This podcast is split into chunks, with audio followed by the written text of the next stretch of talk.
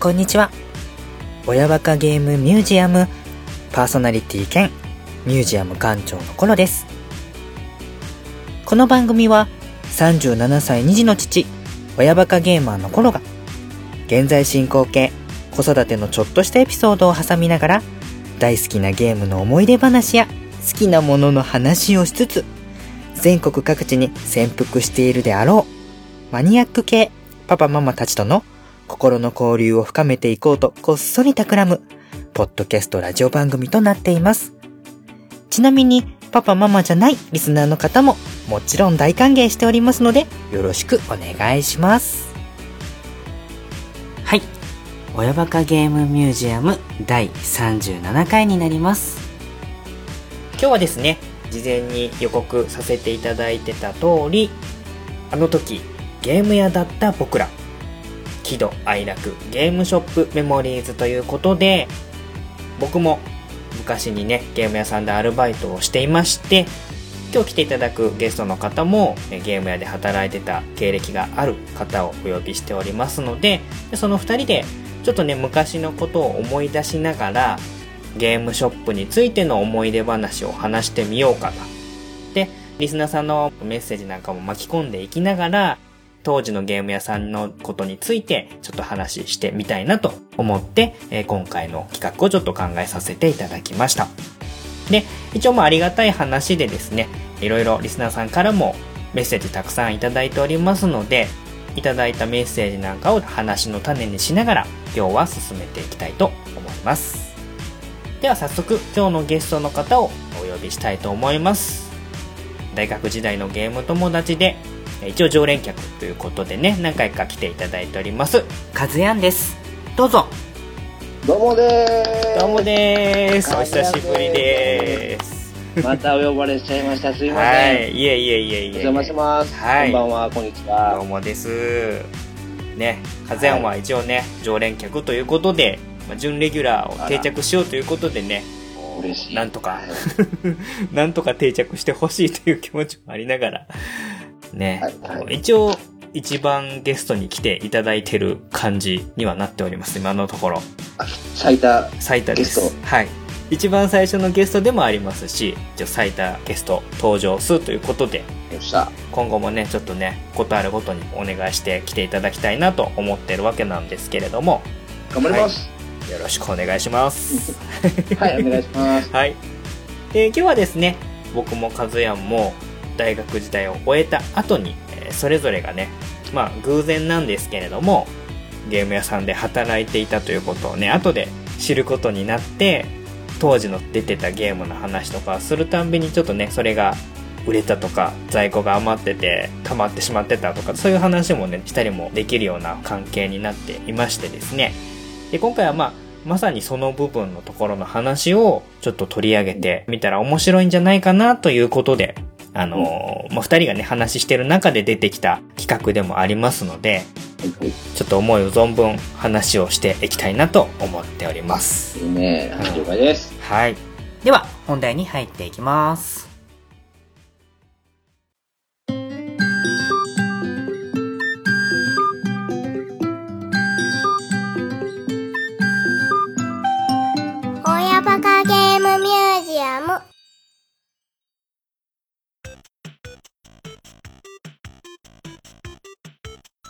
一応まあ簡単に説明をしますと、それぞれね、お互いゲームショップで働いてた時期のことをまあちょっとメインに話をしていくことになるんですけれども、お互いにどの辺の時期で働いてたかっていうのをちょっと簡単に振り返っていきたいなと思うんですけれども、はい。ほとんどまあほぼ同じ時期重なってるのもあるんですけども、うん。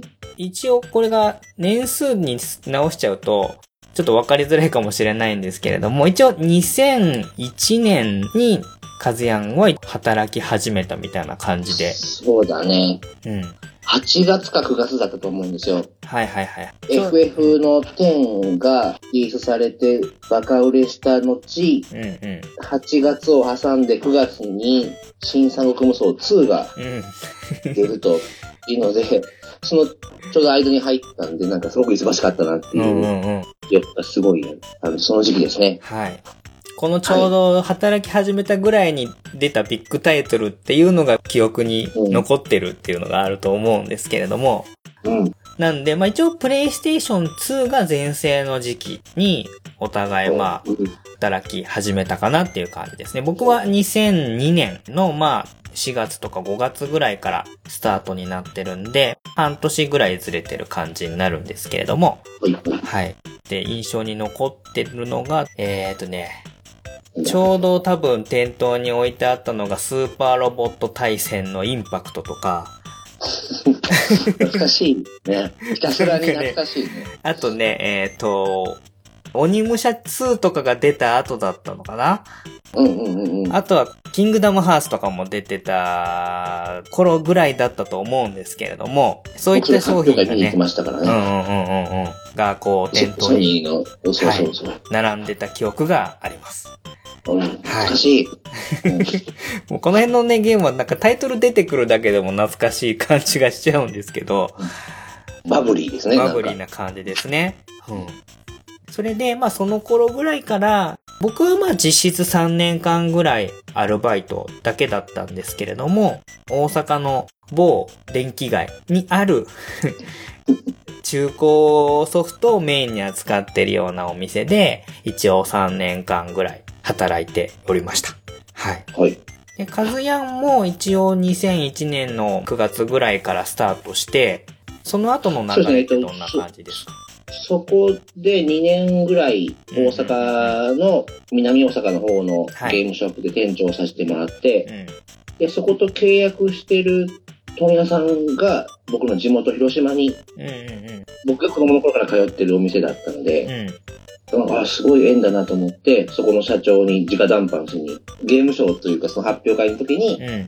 実は子供の頃にこのお店が好きで、とかうん。うん。ってこう、うん。うん。今取引させてもらってるんですけど、みたいな感じで話をすると、おじゃあ来い来いと。なんかいいですよね、そのね、子供の頃通ってたお店に、そういった流れで行けるってね。大阪の時はバイト店長だったんですけど、うんうん。あの、改めて正社員として、うん。広島の方で3年かなですから、トータルで2001年から2006年の春ぐらいまで、うんうん。つまり PSP で DS が出てしばらくしてからっていう感じかな。うんうんうんうんうん。うん。だったのを記憶してます。はい。まあちょっとキャリアとしては、カズヤンの方がちゃんとした立場で発注業務なんかもしてたとそういう感じね。ですね。チラシ作ったりとかね。うんうんうん。そう、大阪行った時一回だけね、そのカズヤンのお店に行ったことがあって、うんちょ。こっとだけ話をしたりもあったんですけれども、まあ、広島行っちゃってからはちょっとどういう感じだったのかっていうのもね、僕はわかんなかったんで、まあ、その辺の話も聞ければな、なんてちょっと今日は思っております。はい。はい。なりと。はい。なんで、まあ、イメージとしてはそんな感じの、プレイステーション2全盛の時からスタートして、PSP、DS が出てるぐらいあたりまでっていうのが、ねうん、我々二人がゲーム屋に関わってた時期かなっていうことになりますので、ね。うんゲームキューブの不振、そうえー それから、ゲームボーイ、あの、SP とかね、はいどんだけ色出すんやっていうそう問題。ですね。うん。さらに、あの、ゲームボーイプレイヤーの と合体できる、合体できるやつですね。あれにまつわる返品騒動とかね。いろいろ、勝てることがあれば。はい。はい。わかりました。前置きとして、そんな感じで働いてましたっていうことなので、まあ、今回はあくまで昔語りの回になってきます。うん。ね、もう15年近いね。そうなんですよ。なんだかんだ言っても離れてる期間の方が長いぐらいのところなので、そうだね。ううん。今日お話しすることが、今のゲーム業界がどうとかっていうことがちょっと一切も保証ができないので、それ前提で、ねありくまで 今日お話しすることを真に受けて今もそうなんだと思ってもらうと、ちょっと後々ね、困ったことになる可能性もありますので、あの、あくまで各昔の話。ご迷惑がかかるかもね。はい。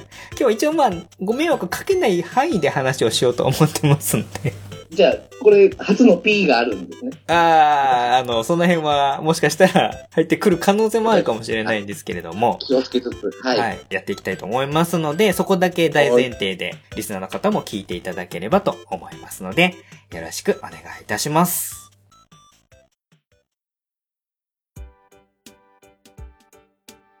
じゃあ早速なんですけれども、今日はですね、一応、喜怒哀楽ゲームショップメモリーズっていうタイトルにもなってますので、記憶に残っているゲームやエピソードっていうところから話をしていきたいなと思ってるんですけれども、はい。はい。カズヤンなんか、記憶に残ってるエピソードとかって。あります？えー、やっぱりはい。僕らの頃ってネオジオがまだあったんですよね。うんうんうんうんうん。ソフト。で、ありましたか？あの、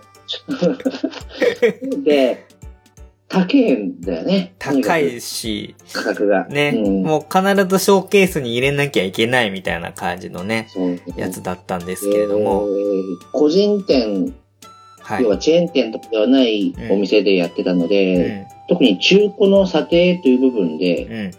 すごく知識を求められる。はい。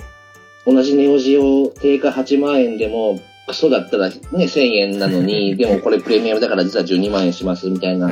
ことが大きいってた時代で、ファミコンの評価がすごく上がってきた時代で、うん当時本当にファミコンなんかも全然もうゴミだったのに、じわじわとこう、そ買い取りが増えてきたうですね。本当に大阪の電気街でも、あの、レトロゲームっていうんで、ファミコンのソフトとかスーパーファミコンのソフトとかっていうのがかなり数増やしてた時期ですよね。結構大手のあの電気屋さんのゲームコーナーとかでも普通に扱いがあったぐらいなので、うん。ちょうどファミコンの、あの、ニューファミコンが生産終了するとか、にうん20周年だとか、そうです、そうです。僕もね、あその辺のの、うんニューファミコン生産終了になるって言うんで、当時働いてた休憩時間に買いに行ったとかっていう思い出があるぐらいなんで、まさに、まさに本当にその時期ですね。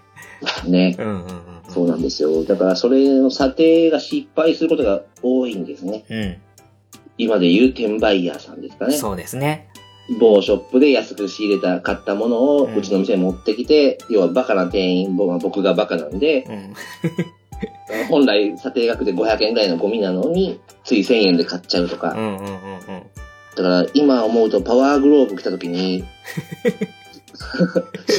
二回風新品なんですけど、1000円で買っちゃったんですけど、これも申し訳ないなと思うぐらい、もっと言ってよかったかなとか、いろんな思いが、うん。そう、だからワンミスで特にネオジオ関係の商品とか、はい。2、3万普通に平気で赤字打っちゃうんで、そうですよね。当時はだから、ね、今ほどその情報の共有化みたいなのもなかったし、もうお店単位でもう情報を貯めていくしかないみたいな感じでしたよね。ネットとかね、うんそこまでじゃなかったんでそ、うそうそうそう。だから、買い取りっていうリスクは今なんかより本当にうんあったと思いますよ。毎週大阪のその日本橋行ってうん。見てましたもんね。大手さんの買い価格を。そうですね。僕もだから、隣のマップさんの 買い取り価格のサイトとかに一応ソフトのコードをこうカチャカチャカチャカチャって入れて出てくる価格をとりあえず目安にしてそっから上げるか下げるかみたいなこの駆け引きを、き 傷とかね、そうそうそう。汚れとかね。あ、隣の店のジャンクコーナーから持ってきたやつだなっていうから、そこを判断して、そっからじゃあ、あの、200円下げるかとかっていうこのやりとり、お客さんとのこの、真剣すばずり合いみたいなのが、普通に、あの、横行してた中古はね感じですね。うんうんうんうん僕、あの、広島行ってからはね、中古をやらない店だったんで、うんすべて新品だったんうんで、うん、しかもそこの本店っていうところをやらせてもらったんうん。うで、ん。在庫切れないんですよ。うんうんうんドラクエ何百本売っても、裏から出てくるんですよ。うん。すごい。はい。だから、体力勝負でどこもデパートとか、うん。いろんなところで売ってるんですけど、うちだけがずっと残ってるっていうう、ん。一人勝ち状態みたいな感じそれすごいですよね。気持ちよかったですね。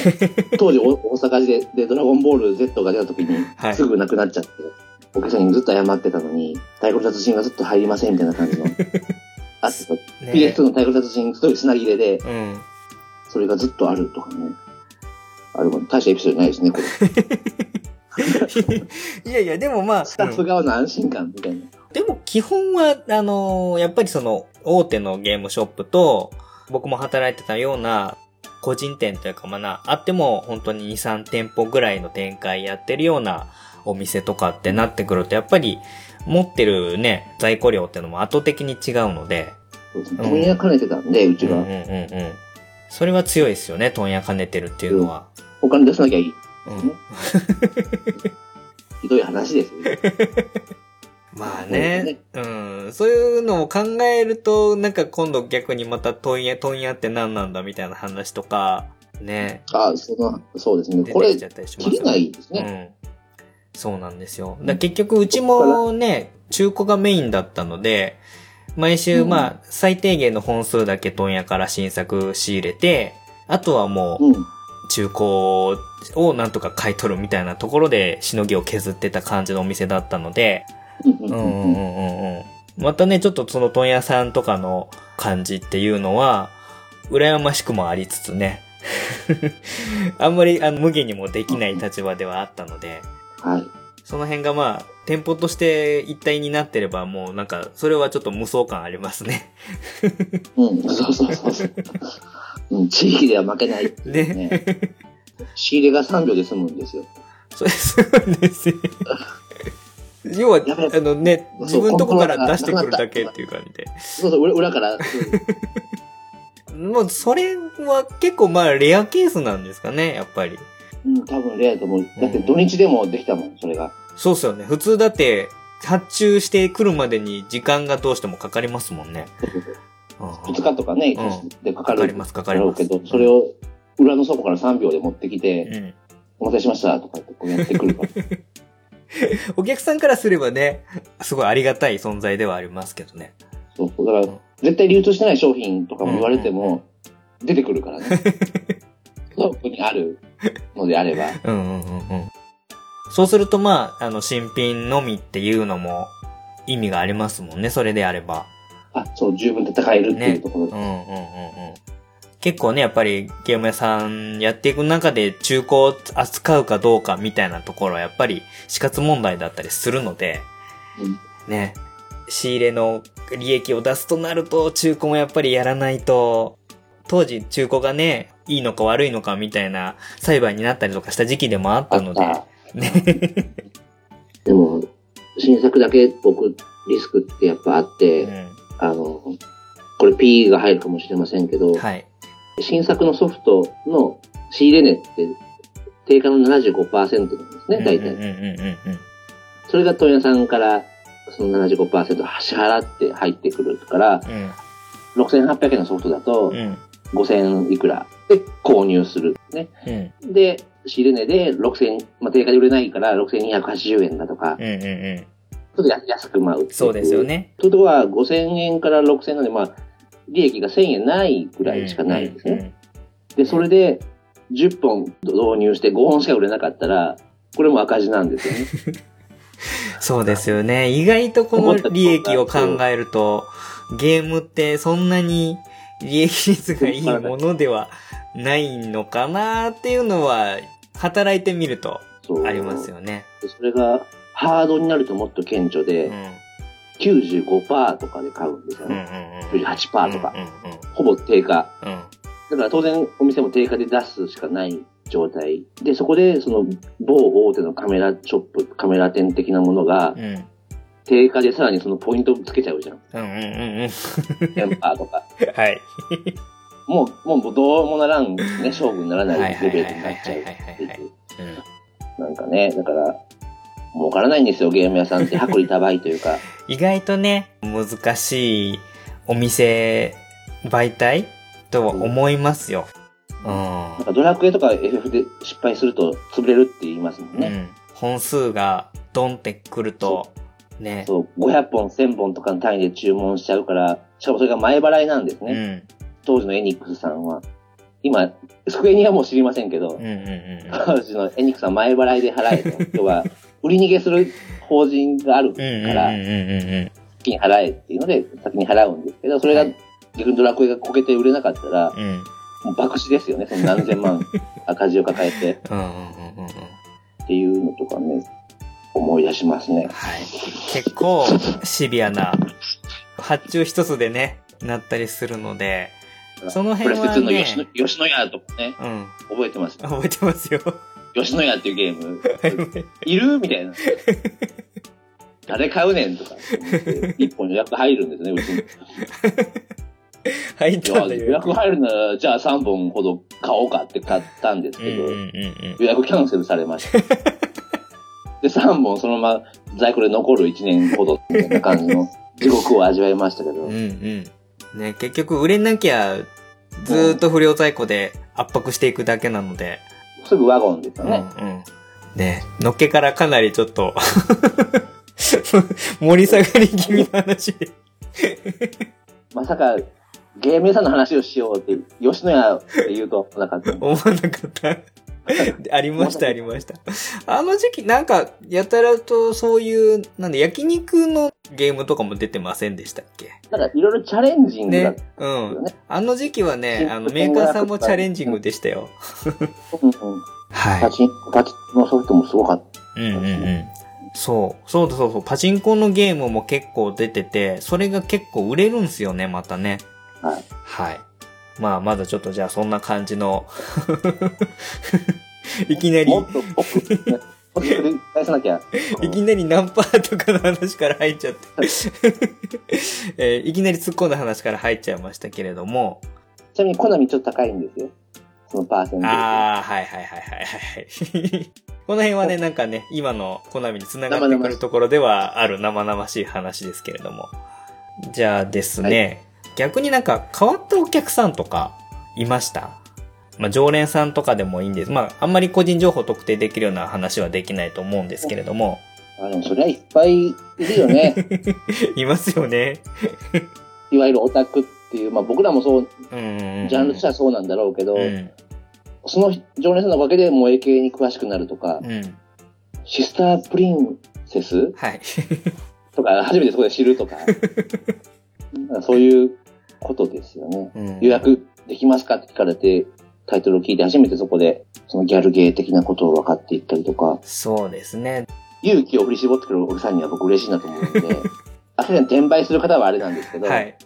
あああのあそあそこのあのポスターってもらえたりしないんですかね？いますね。そこに関しては、およく言った、やろうっていう、わかります、わかります。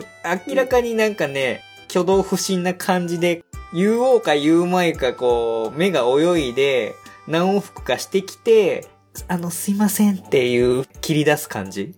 可愛いと思っちゃうね、おじさんたち。ね。で、そのポスターが欲しいとか、なんとかってありますか？みたいなのを、勇気を出して言うお客さんとかに対してはすごい、こっちとしては優しい対応をしてた気がします。うありますね。やっぱポスターとか欲しいっていう人いましたね。ん。ね、うんやっぱ当時はそういうのがね、うん。多かったし、お母さん方が来た時には絶対ファミコンって言うんやなとか、そうですね。いつのやつでも全部ファミコンですね。そうそうそう。なんとかのタイトルのファミコンってある？やっぱりその辺は、今は多分もうだいぶ違うと思いますけど、あ。の時代は、僕ら世代ね、が親だから、うん。当時はみんなファミコンでしたね。うん。あとは、あれですね、僕なんかは、おじいちゃんおばあちゃん系のお客さんで、ハードを買ったんだけど、ディスク入れても画面が出てこないっていうんで、電話で問い合わせがあって、で、持ってきてくださいって言って、持ってきたら、ディスクを裏返しに入れてたとか、そういう、そういう割とおじいちゃんおばあちゃん系の電話問い合わせっていうのは、意外な穴があるので、覚えてますね。ゲーム以前のね、そうそうそうそうそう。CD とかの、そうです、そうです。すごいなぁうん。で、それを説明するのも結構大変だった感じですよね。うん。うんうんうん。僕らの頃、ちょうど端子とかも増え始めた時期そうそうそうそだったし、周辺機器も増えたから、今までは普通の AV ケーブルだけだったのが、S 端子が付き、う。うん。S 端子はまあ前からあったけど、D 端子があって、そうですね。ちょうどなんかこう、液晶テレビに切り替わる時期だったりうん。とか、そうですね。だからゲームもね、つなぐ配線によって、グラフィックもだいぶ変わりますよ、みたいなのが分かるようになってきた時期でもあったんで、そう、うん品揃え大変だったですうね。ん。端子ばっかり。うん。コンポーネント AV ケーブルとかね。はい。ありました。で、それをね、ショーケース並べておくとやっぱ聞かれるから、それに対しての知識も入れとかないといけないみたいなところもあって、めんどくさい時代ですよ。そう。だからゲーム屋やってると、知識がバランスよく持ってないといけなくなるんで、うんうん、ね、普段自分がやらないようなジャンルも詳しくなりますし、そうそうそうそう、ねあの、ゲームとしてのね。全般的に底上げされる感じはありますね。うん。ありますあります。うん。一緒一緒。うんうんうんそうですね。あとはね、お客さんとかはね、やっぱりそのジャンクハンター的な常連さんがいて、で、どこもいるよね、いますよね。で、そういう、そういう人ってやっぱりそのお店からお店に行って、ゲットしたものを別のお店で売って、その差額が上がれば儲けが出るみたいな感じのことをやっているので、アナログ転売ヤーだよね。ね。うん。でもなんかそれがね、もう、ジャンクの、要はワゴン品のところから、こう、頑張ってやってる感じがするんで、なんか憎めない感じがあって。ね、ポイント還元のやつを売りに来るとか、なんかもうごっそりうん。本体をね、抱えて持ってくるとかっていうのとはまた全然違って、要は本当にね、足で稼いで、目で稼いで、やってるんで、なんかね、よくわかんないんですけど、温かい目で見てた感じはしますね、なんかね、そういう人たちは。いろんな、そういう転売屋さんっていう種類のお客さんいっぱいいましたけど、そういうジャンク系の人たちっていうのは比較的、うちの店員の人も割と好意的な感じで受け止めてたので、大阪とか東京多いのかもわかんないですね。秋葉原とか。そうですね。特にあの。電気街うんは。うん。多か、僕が働いてたところら辺は多かったですね。もう、あの、有名な人たちが 何人もいて、あの、親しみを込めてちょっとね、相性をつけて、来た来た来たっていうような感じで対応してたりとかもしましたし、うん。あとはね、えっ、とね、謎のインド人の人がいて、え？なんかでも、その人多分ね、なんだろうな、ちょっとしたその輸入代行みたいなのをやったりとか、あとは多分ちょっと問屋みたいなこともやってたんだと思うんですけど、片言の日本語で話してきて、今日プレステ2何台ある？何台まで買ってくれる？みたいなことを交渉してくる、やり手インド人の人がうちはいたんで。そうそうそう。で、うちなんかは特にね、表だってその問屋さんからいっぱい仕入れたりとかできない立場のお店だったんで、小さいお店だったんでね、逆にそういう人が間に入ってくれたおかげで、ハード関係はね、かなり助かってましたね。あ、そっか。うん。在庫が揃っちゃう、ね。そうそうそうそうそう。だから、その人にお願いしとくと、ゲームキューブ何台とか、プレイステ2何台とか、SP 何色が何台とかっていうのを持ってきてくれるような人がいたので、はい。そういうね、謎の外国人の人とかっていうのの出会いは割とね、重要だったりしましたね。酒屋からね。うんうんうんうんうん。これはまたちょっとあの地域差があったりとか、土地柄もあったりとかするんだと思うんですけども、うんうん。うん、そういったお客さんなんかもいました。これは多分、あの、あ本当に電気街ならではかもしれない。そうですね。うんあとはですね、これちょっとかなりもうエピソードの中でも事件に入ってくるようなことがあったんですけれども、はい。えっ、とですね、一応電気街の方で2、3店舗展開してたんですけれども、でまあ要は支店のちょっと小さめの店舗の方に、時々僕も鍵持って行ってとかっていうので、手伝いに行ったりとかしてたんですけれども、で、支店は支店で、あの、責任者の人がいるんで、まあ、その人が朝、じゃあ行ってきますっていうので、ねちっちゃい金庫を抱えて、うん。いつも通り行ったら、電話がかかってきて、うん。電話の話を聞いたら、店に入ったら、店の商品が全くないっていうんで、シャッターがこじ開けられていて、もう店の商品という商品が全部持ってかれちゃってるっていう事件があって、マジで？これね、かなりちょっと衝撃でしたね。事件、事件。事件、本当に事件。本当にバールのようなものですよ。で、なんかシャッターこじ開けられて、もう店のやつが全部なくなってるんですよね。もう本当に荒らされてるような感じ。激レアすぎて、キリアンまあ、ほぼないと思うんですよ、そんなのは。視聴者が、わーみたいにならない。ならないやつ。共感全くない、本当に事件があって。なんだこれ、本当で、まあ中古メインだったんで、中のディスクと、あとはパッケージが別々に保管してあるわけですよ。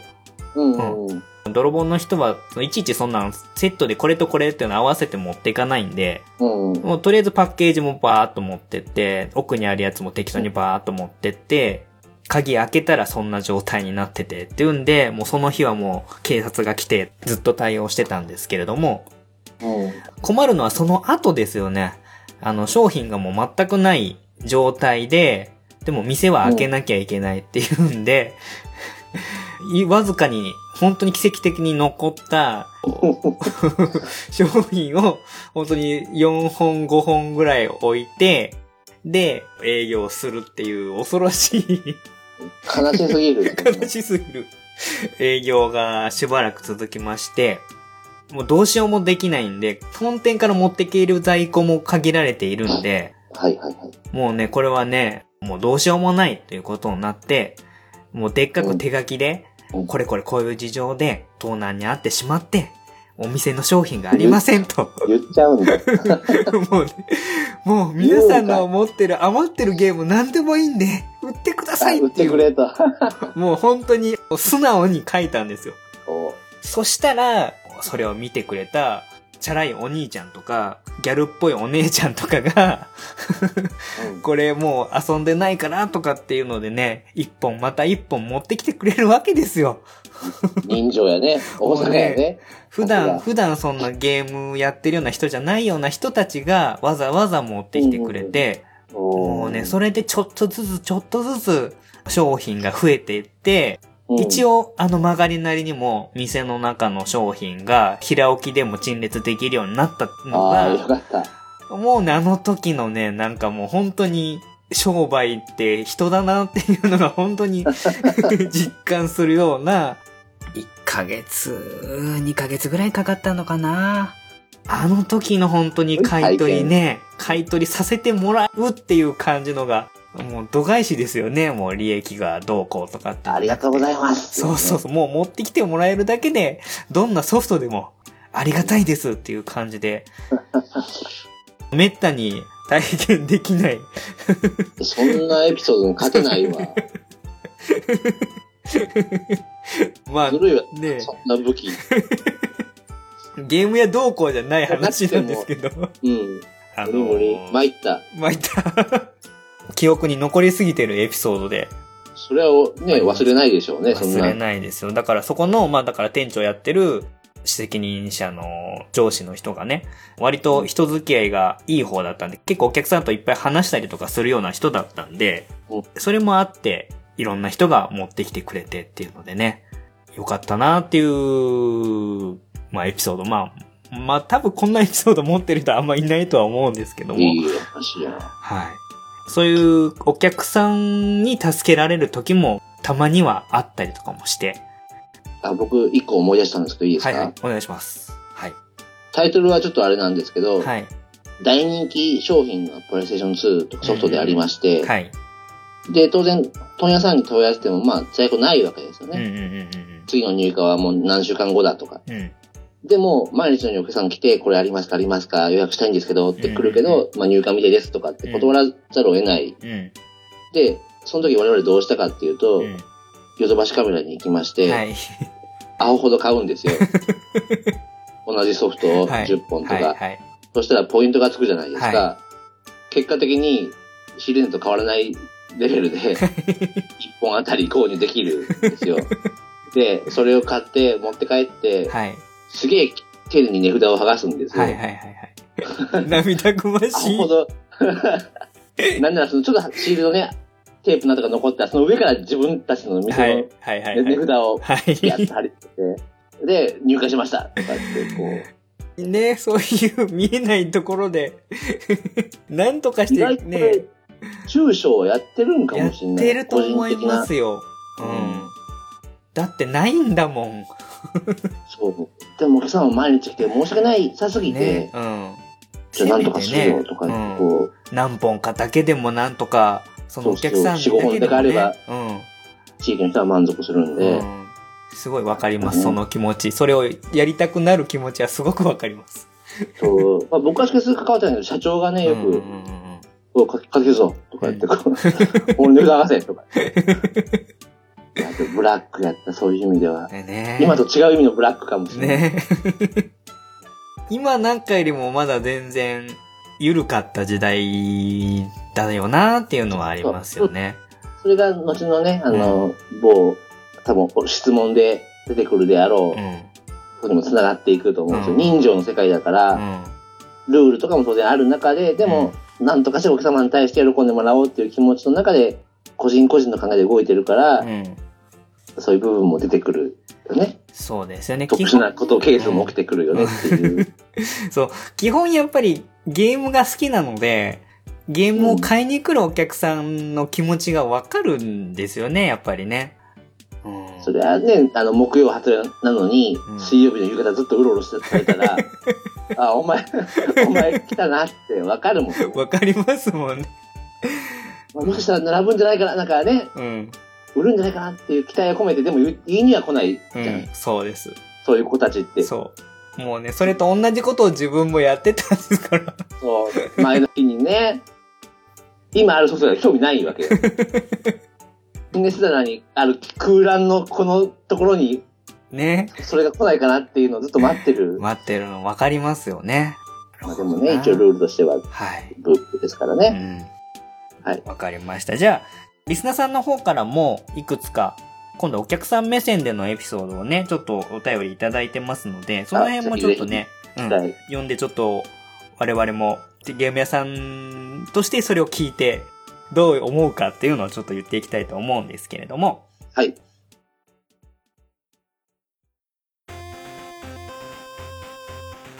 はい。じゃあ、えー読ませていただきます。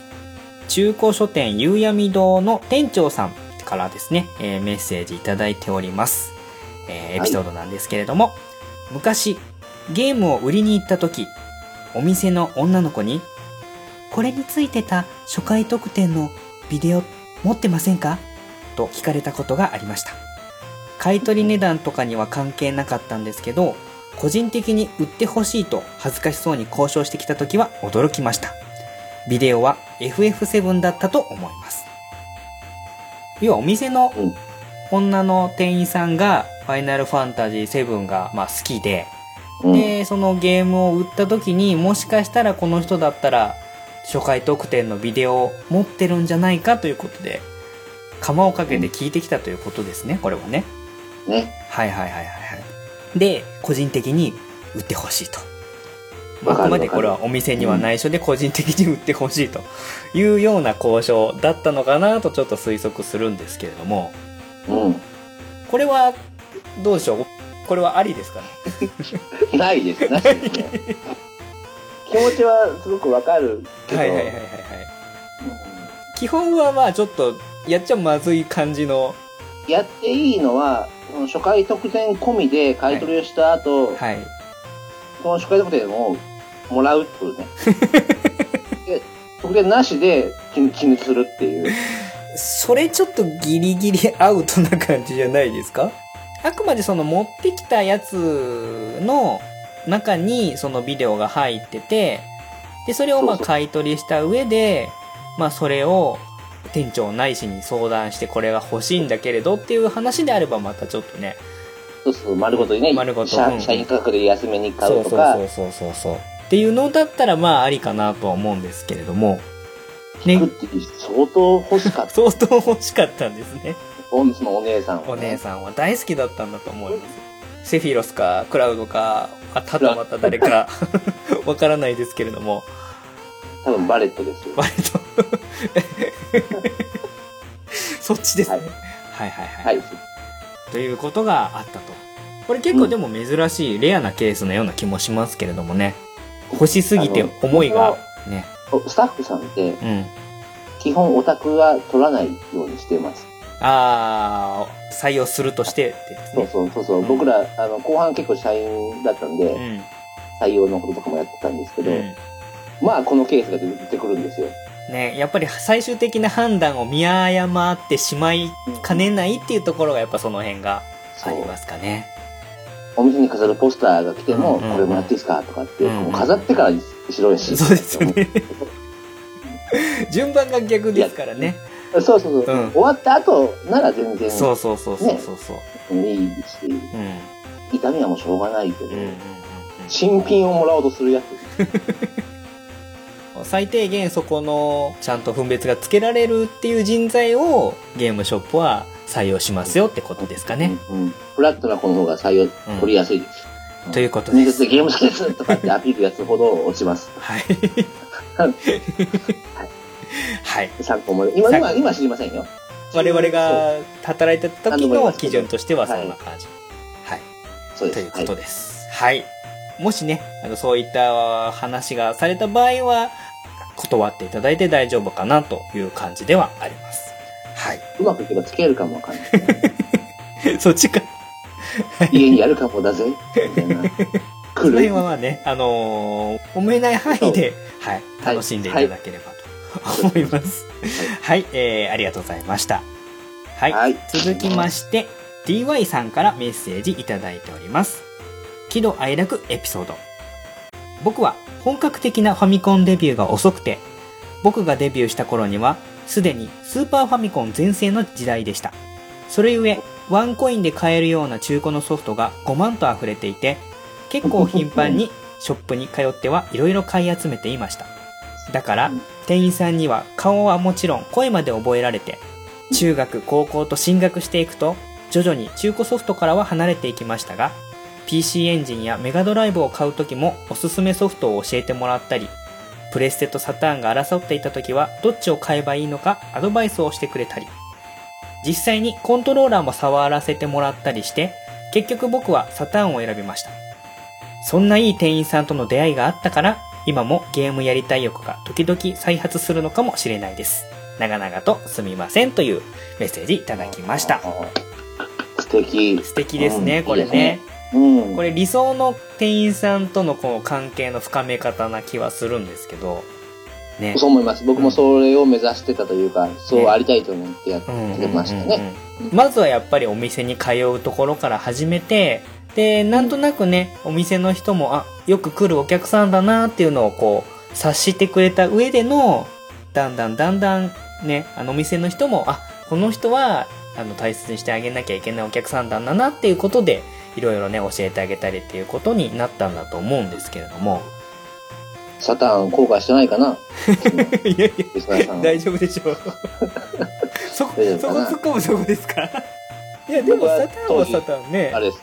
4万4800円出してサターン買って、バーチャファイターを7800円で買って、で、コントローラーもう1個3000円ぐらいで、パワーメモリー4000ですか？うん。6万ぐらい、そうですよサねフルセットを最初に揃えるとしたら、結構かかりましたよね、当時。それを思えば今スイッチ超安いと思いますもんね。ね。まあ僕のサターン話はどうでもいいんですけど、やっぱあの、ゲーム屋さんってあのデパートの量販店さんとかとか違って、うん。ゲームショップっておお客さんが何かしら用がないと来ないんですようんうんね。うんなんか暇だからゲームしたいなーだとか。うん。新作何か出てないかなとか、まあ、これこれが欲しいとかっていう目的もある、いろんな目的があって、何か用があって足を運ぶんで、暇だから来るとか、通りすがるってことは多分ありえないので、その時に店員さんがどの、こう信号出しがキャッチするかですよね。うん。うん。あ、この人は新ハードを求めてるとか探してるとか、迷ってるとか、うん。そういうのをお互いこう、電波がこう受信し合えばうん、こんな風になるんだと思います。うんうんうん。結構ね、この大事なところというのが、いきなり慣れ慣れしくしたりしないっていうのがすごい大事なような気がします。うん。たまにその勘違いして、ゲーム屋さんの店員だからゲームの大好きでしょ？わかるよねみたいな感じで話しかけてきたりするお客さんもいたんですけど、うん、純粋にね、多分面白いゲームを探しに来たりとかっていうのが好感持てるんであって、別にお客さんと話をしたいわけではないので、ね。う んわかるあの、俺店員より詳しいだろみたいなそう。そうそうそうそう。いますよね。でもその情報は全てファミ通に書いてあったよっそうそうそう。あの、全部知ってるけど、みたいな感じのそう。言わんけど、それ、見たよ、本で。あるある。あ、ありますそうですか。お詳しいですね。とかって、こう僕らはね、言いますけどね。うんうんうんうんうん。やるやる。なので、うん。まさにだから DY さんは本当に、ね、いいいい距離感ですね。いいですよね。だから本当にうん何かないかなっていうので、その気持ちでお店寄って探したりとかしてたから、自然と覚えてくれたんだと思うんですよね。なかなかないですね。そのサターンはこんな感じのコントローラーだよとかうんで触らせてくれたりそうとか、そうそれってやっぱ貴重なゲーム体験だと思うかそう。らう、ん。素敵だと思います。そうですよ。触らせてくれるっていうのはね、なかなかないと思います。ね、僕らもだから今最新ハードでスイッチが出てますけど、うん。ゲーム屋さん遊びに行っていうかまあ見に行って、ね、スイッチコーナー見てると、あ、こんな感じなんですよ、実際は、とかってうん話してくれたら嬉しいですもんね。うん。ね、今なんかもう普通に私有台みたいなのが出ちゃってるんで、そっかそっか。今はね、ね当たり前だけど、当時は、うん、確かになかった。ね、この触らせてくれるっていうのも特別な記憶に残る行為だったりもすると思うんでね、うん今の私有台はまた全然味気ないじゃないですか。うん。誰でも触れるし。やれよみたいうん。なんかそういう意味ではね、この当時のちょっと時間がかかって気づいたこの人間関係みたいなのもあって、特別感もあって、すごい素敵な思い出になってるなっていうのがちょっとね、あの読ませていただいて感じました。はい。うん、いいですね。ぜひぜひこの体験はすごい大事なものだと思うのでね、大切に取っといていただければ。ステッカーをじゃ ステッカーを、あ、親バカゲーステッカーをね。親バカ、ゲーステッカーなんか まあじゃ ないんですか？あないんですね。ステッカーは残念ながらないのあで、。な、あ、失礼しました。ね、ラジオ番組だったらね、あっていいんですけどね、手拭いとかね、そういうのありそうなんですけど、ちょっとね、残念ながあるらない、あるもんやと思う。でも作ったらいいよ。余裕があればじゃあちょっと考えます。そう、いいお便りね、いただいたら、はいうん親バカゲーステッカーはい。お親バカゲーシールとシかね。ールとかね、ポイント貯めていく感じにしましょうか。そうだね。うん。ありはい。DY さんありがとうございました。がとうございます。続きまして、ヒルアンドンさんからメッセージいただいております。ゲーム屋の喜怒哀楽。学生で時間はあるけどお金がない時、安い中古ソフトで当たりを探すのが楽しみでした。当時はスーパーファミコン全盛期。大抵は安かろう悪かろうなのですが、半熟ヒーローやマダラ2はお値段以上に楽しめた思い出がありますと。欲しかった。いうことですね。で、えーと、続いて、喜怒哀楽もう一つ。はい発売日前のフライング販売を求めて、2日前くらいから自転車で行ける範囲のゲーム屋さん 6店舗くらい巡っていました。はい。えー、マソオキシンを2日前にゲットした時は嬉しかったな。店員さんがちょっと困った顔をしていたから間違って並べていたのかもというメッセージをいただいております。ちょっとね、この辺、後でまた質問のところでもヒランドさんメッセージくださってるんで、詳しい話をそっちでも話はさせてもらいますけれども、安い中古ソフトで当たりを探すっていうのはまあよくやることだと思うんですよね。ちょっと古いソフトとかで、まあ僕らの時期なら、まあスーパーファミコンとか、ファミコンもちょうどまあレ先ほども言いましたけれども、レトロゲームなんかがね、ちょっとブームになり始めてた時期だったので、うん同じようにその裸のロムカセットが吊るされてて、それをもう一本一本引き出して、これがあのソフトかみたいな感じで、1個本当に5、600円とかで売ってたのを買ったりっていうことは僕もやってましたけれども、うん。自分で足で探して見っけてきて、安いソフトで結構面白かったゲームっていうのは、なんか特別な満足感がありますよね。あるね。ううん。自分で見っけてきたっていう感じがして、そう。当時はやっぱり、ネットがそれほど普及してないから、うん出先でスマホで検索とかまずできない。できないです。今なんかね、やらないレビュー見てこれがどうっていうのが判断つける材料がいっぱいあるんですけど、だからもうそこの己のセンスじゃん、その瞬間って。もう裸ソフトなら本当にそのパッケージだけだったりとかね。うんしますから。そう。不思議なことに今、裸ソフトは別としうて、ん。触れたことがないゲームでも、うんパッケージの表と裏とかで。軽い説明があるじゃないですか。うん。うそれプラス作ったメーカーさんとかを見て、僕らで自然とソムリエみたいになってますよう。なね。ってますもんね。、このアクションは向かないな。そうですね。エニックスでこの絵柄でこの感じやったら、これ楽しめるロープレだなとかうん、うんうん。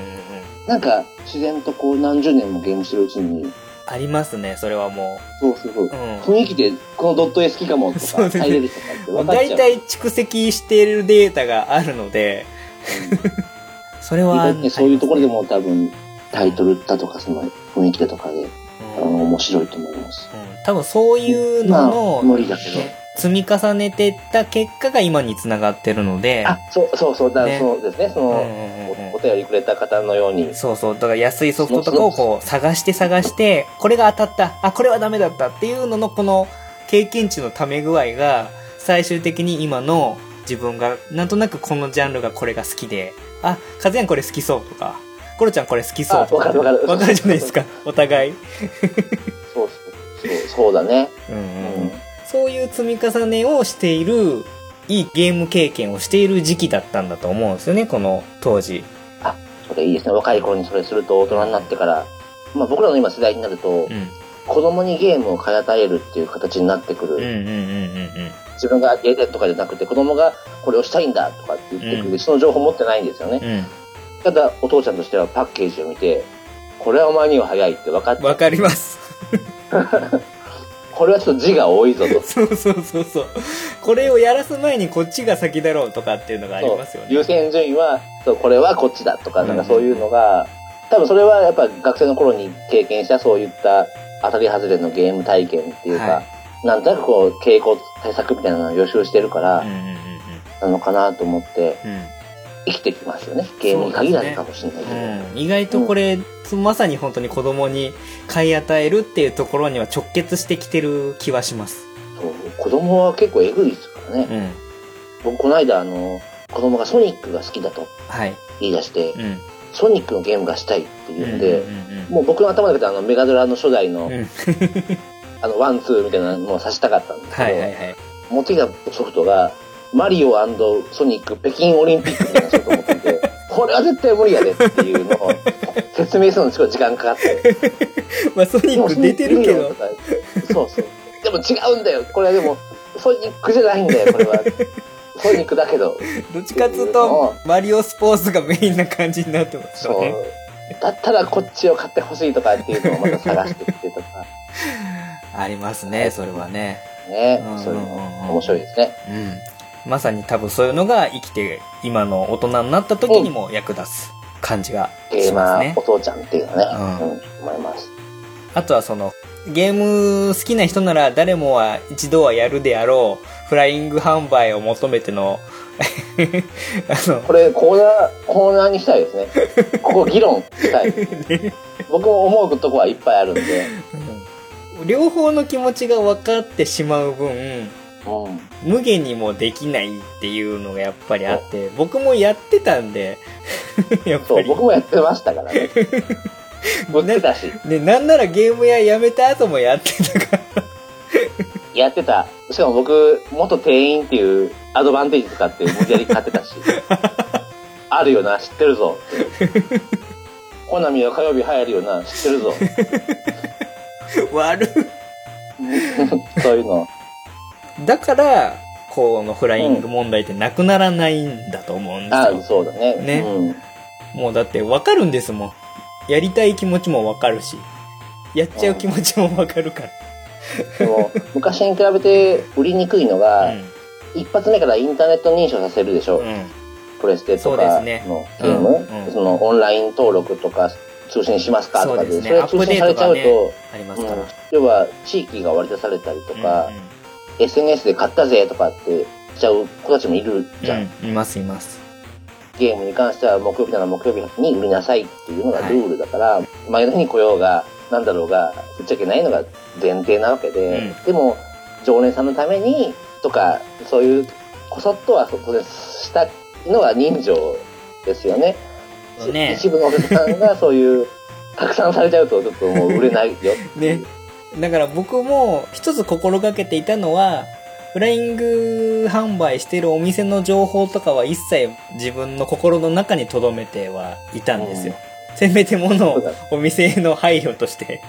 なので、店員さんがね、ちょっと困った顔をしていたっていうのは、いろんな多分ね、思いが。違う、意味が違うよね ね。あの、間違えちゃったじゃないから。うんあのうんあ、今日じゃなかった発売日じゃなくて、本当はダメなんだけど、まあ、この子がね、熱心にこう来てくれうんて、うんうんその気持ちが嬉しいから、うん。うんだってそもそも多分レジ通せないからね、うん登録的なことも含めて、うん要は本社とかにバレちゃうと良くなかったりもするから、うんうんうんチェーン店の場合、そうそう。だからチェーン店はちょっとやりづらいと思うんですね。うん、現金でそのままレシートも出ませんよ的な感じで渡してると思うんで、うん。うん。店員さんのその優しさですよね、ねフライングって。うん詰まるところ。詰まるところ。け権利じゃないからね、うんユーザーの。常連さんであればあるほどの優しさみたいな。そうですね。信頼してる、されてるかどうかだと思います。本当に無言の、わかるよねうん、わかるっていう、あ、そのね。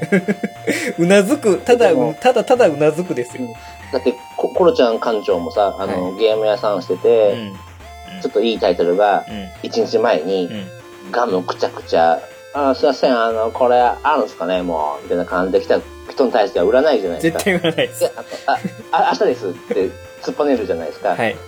でも、その、明らそれを求めてるだろうなっていう少年が、ね、閉店の1時間ぐらい前から そうろうろしてるたりするとあ、の、店内をやたらうろうろしてるけど、何もこっちには言ってこないけど、明らかに一定のエリアをうろうろしてるっていうのがわかるんですよね。あまり自分からは言えないですけど、もしうんうんうんもしその時点ではお客さんが、すいません、とか来たら、うん。売ってあげるよね、内緒だよって、うん。うんその違いだと思う、その熱意のカロリーの違いだと思うんで。そうそうそうそうそう、そうですね。あの、楽しようとしちゃいけないんですよね。そうそう。この1時間ぐらいもう、時間をもうずーっと待ってるとかっていうのがもう効いてくるんですよね。そのリスナーさんのチャリで恋うで、ん。言ったら、あの、はぁはぁ感も多分あると思う。あると思うわかるんですよ、そういうのって。この子すごい探してたよなって。ああいうのは伝わりますからねそ。う。そう。これがやっぱりあの、デパートとか、要は量販店にはない部分だと思いますうんうんね。地域密着型のゲームショップ、ゲーム屋さんって言われるところの、人と人とのつながりっていうところで。うん。いいエピソードをありがとうございました。またちょっとこの辺はね、後半の方でも、えーしっかり話をしていきたいなと思います。はい。はい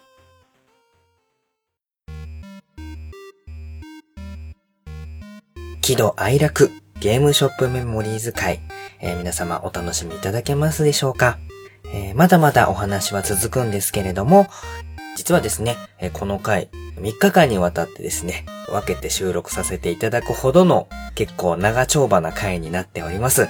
メッセージもですね、かなりあのたくさんいただいておりまして、それぞれ思いのこもったメッセージになっておりますので、ちょっと一つ一つ返していくと時間が長くなってしまっております。ですので、えーおそらく、まあ、前半後半延長戦では語り尽くせない内容になっておりますので、えー4回、まあ、下手したら5回分ぐらいまで、えー分けての配信になってくるかもしれません。ですので、第1回目に関しては、えーこちらで一旦ブレイクさせていただこうと思います。編集しながら随時出していきますので、ちょっと間も空いてしまうとは思うんですけれども、気長にお付き合いいただければいいかなと思います。はい。親バカゲームミュージアム館長のコロでした。ではまた次回お会いしましょう。バイバーイ。